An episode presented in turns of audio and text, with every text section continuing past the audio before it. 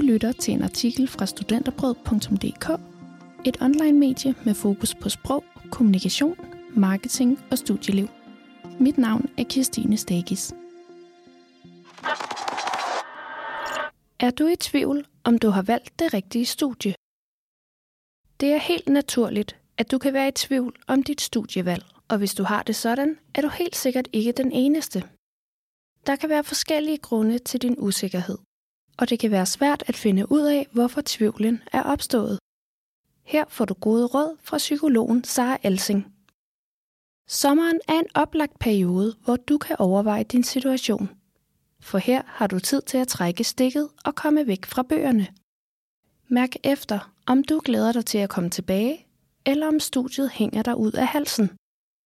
Sara Alsing er psykolog ved Studenterrådgivningen, der er et gratis tilbud, hvor studerende på videregående uddannelser blandt andet kan få rådgivning i studieteknik, eksamensangst og studiestart. Ifølge hende er studietvivl forbundet med skam, fordi mange studerende går med tankerne selv. For nogle kan tvivlen være små tanker, der dukker op hister her, og for andre kan det blive værre og give ondt i maven, tankemøller og give folk svært ved at sove. Uanset hvad, så er det en rigtig god idé at snakke med folk om det, fortæller sig Alsing. I Kommunikation og Sprog har vi netop gennemført en ny undersøgelse, hvor over 300 kommunikations-, sprog- og marketingstuderende har svaret på spørgsmål om deres studieliv. Blandt andet om de er tilfredse med deres valg af studie. Den viser, at 15 procent af de studerende ville skifte uddannelse, hvis de kunne. Så hvad skal du som studerende gøre, hvis tvivlen opstår? Og hvad kan du gøre for, at du kommer til at tage en beslutning, der er den rigtige for dig? Fem typer af tvivl. Sara Alsing opdeler studerende med tvivl i fem typer. Du kan måske genkende dig selv i en eller flere af dem og forstå, hvorfor du kan komme i tvivl om dit studievalg. 1. Studerende, der har forestilling om, at de skal ind på drømmestudiet. Hvis du hører til denne gruppe, har du set frem til endelig at møde dine medstuderende, fordi de har samme interesser, som du selv har. Du har måske gået i gymnasiet, hvor du havde nogle fag, som ikke alle fangede din interesse. Og nu skal du ind i et fagfællesskab med folk med samme interesse som dig. Derfor har mange en forventning om, at det kommer til at gå godt socialt, fordi de nu møder nogle, der er som dem, siger psykologen. Hun fortæller, at studerende kan opleve, at de ikke klarer sig så godt, som de havde forventet, eller at de alligevel ikke falder så godt til socialt, som de havde håbet. Og derfor bliver denne gruppe skuffede, når deres idealforestilling brister. 2. Studerende, der ikke har en specifik studiedrøm. Du hører måske til denne gruppe, hvis du ikke føler dig kaldet til et bestemt studie, men har valgt det ud fra, hvad der kunne lade sig gøre med dine karakterer, blandet med nogle af dine interesser. Hvis du spejler dig i dine medstuderende, der virkelig føler sig kaldet til det studie, kan du få en følelse af, at du ikke passer ind, og tanker som, er jeg så det rigtige sted, eller skal jeg lede dybere efter min drøm, kan opstå. 3.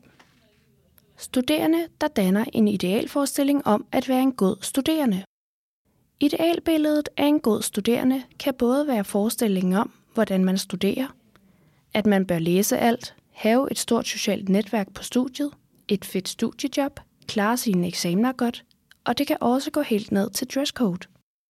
Studenterrådgivningen oplever, at mange studerende føler, at de ikke kan leve op til deres egne eller andres forventninger, og derfor opstår tvivlen. 4. Studerende, der ikke ser sig selv i et bestemt fag i fremtiden.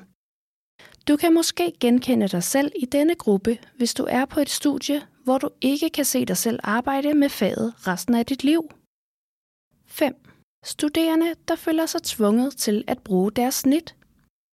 Hvis du føler, at du har brugt dit snit til at komme ind på en bestemt uddannelse, uden at det er i tråd med dine ønsker og værdier, kan du muligvis genkende dig selv her.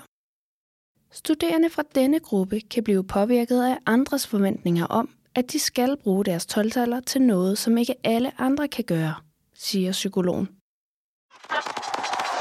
Hvornår er du i tvivl? Ofte er studerende ikke i tvivl hele tiden, og for nogle vil tvivlen opstå indimellem. For andre studerende kan det køre konstant i tankerne, og det kan påvirke, hvordan de har det, fortæller Sara Alsing. Hun foreslår, at studerende skal overveje, om det er i specifikke situationer, de kommer i tvivl. Er det eksempelvis hvert år op til eksamen, eller er der et særligt svært fag dette semester, som gør, at du ikke føler dig tilpas? Tænk over, om det er dine egne stemmer, der fylder, eller om der er nogle forældrestemmer indover. Altså om det er en ydre eller indre motivation, du har for at læse på din uddannelse. Det er selvfølgelig langt nemmere sagt end gjort, og det er svært at gå med alene. Det kan i nogle tilfælde være nemmere at tale med andre, der er neutrale, siger psykologen. Hvorfor er tvivlen skamfuld? Sara Alting ser et paradoks i, at vi normalt i den akademiske verden bliver trænet til at stille os kritiske og ture stille spørgsmål. Men lige så snart det handler om vores studievalg, så kan det for mange studerende virke enormt skamfuldt at være i tvivl.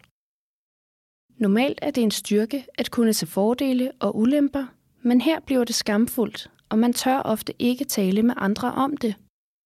Man er bange for andres tanker, og fordi vi er skamfulde omkring det, får skammen lov til at vokse, fortæller hun. Hvis du er i tvivl, om du har valgt det rigtige studie, kan du kontakte Studentrådgivningen. Du lyttede til en artikel fra studenterråd.dk. Like, subscribe og del. Mit navn er Christine Stakes. Tak fordi du lyttede med.